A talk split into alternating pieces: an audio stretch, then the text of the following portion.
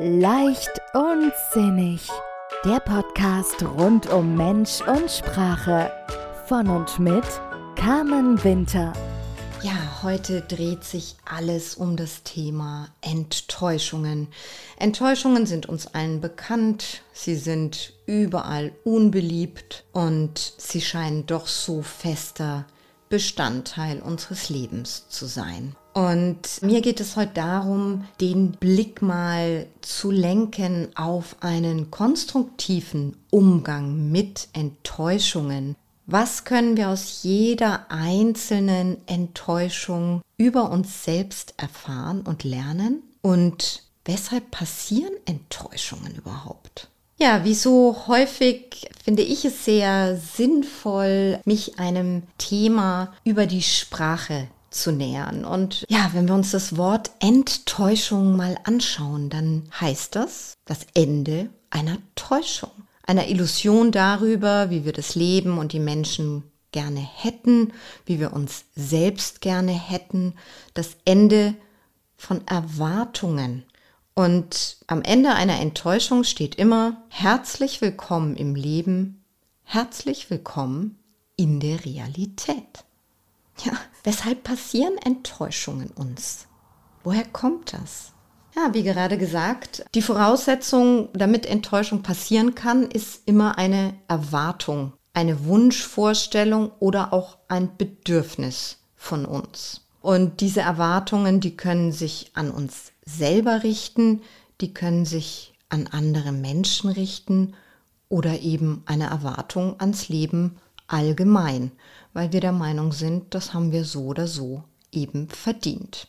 Und Enttäuschungen bringen jede Menge unangenehme Gefühle mit sich, also intensive Gefühle und gleichzeitig Gefühle, die wir am liebsten vermeiden, wie Schmerz, Trauer, Wut, Zorn. Das kann auch wirklich bis zur Verzweiflung gehen. Und gerade in der Coaching-Praxis geht es auch ganz häufig um das Thema Enttäuschung. Und wir Menschen neigen dann ganz oft dazu zu sagen, der andere hat mich enttäuscht und der ist schuld, dass es mir jetzt so schlecht geht. Ja, das können wir natürlich machen. In dem Moment geben wir uns, gehen wir in eine Opferhaltung und geben dem anderen natürlich auch sehr viel Macht über uns, weil er ja in der Lage ist, uns emotional so zu erwischen, sage ich jetzt mal. Und wenn wir dann näher eingehen auf das Thema Enttäuschung, nämlich eben auch aus dem sprachlichen Aspekt, dass da immer ein Ende der Täuschung steht, dann wird es schon ein intensiverer Prozess und da geht es sehr um das Thema Selbstreflexion und sich auch einlassen auf diese Gefühle, denn die Frage ist ja immer: was steckt eben hinter dieser Enttäuschung? Welche, welches Bedürfnis ist nicht erfüllt worden oder welches Bedürfnis bleibt unerfüllt? Welcher Wert ist verletzt worden? Und weshalb reagieren wir da so intensiv drauf? Denn Dinge, die uns völlig unwichtig sind, die können nicht enttäuscht werden.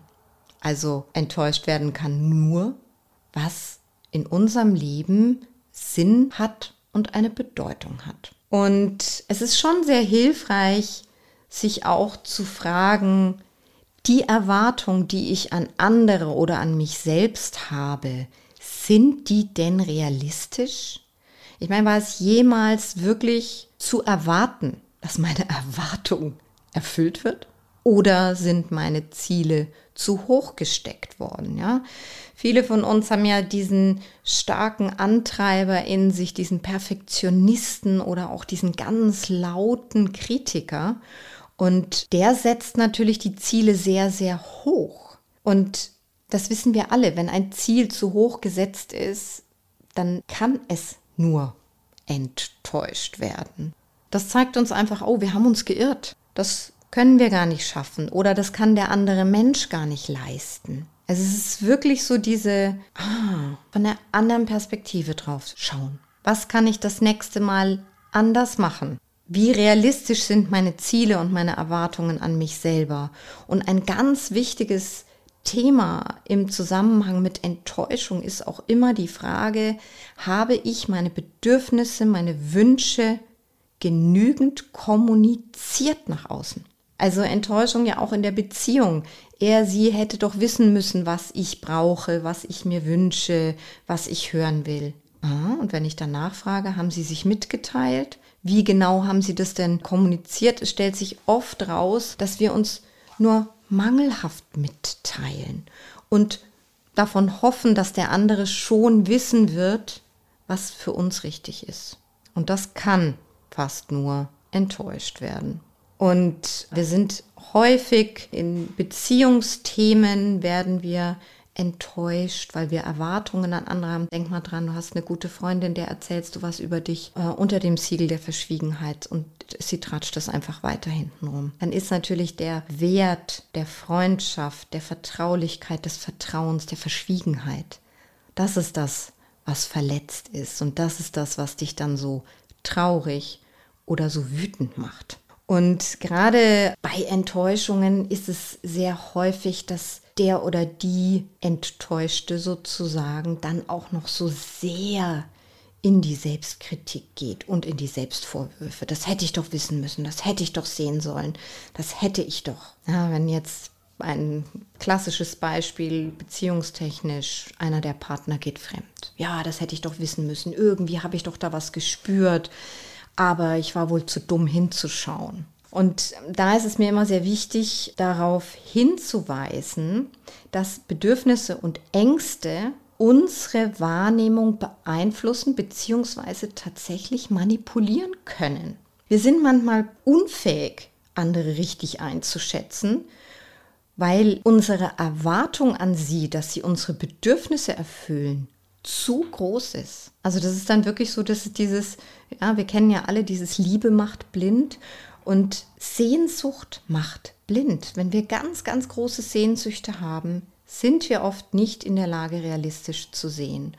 Und ich finde es auch sehr hilfreich, den Menschen dann immer mitzugeben und sie reinspüren zu lassen, dass sie zu dem Zeitpunkt, an dem sie es nicht wahrgenommen haben, noch nicht in der Lage waren, damit umzugehen. Sie waren noch nicht bereit für die Realität. Denn so ein Thema jetzt eben Vertrauensbruch in der Beziehung, das hat häufig Konsequenzen.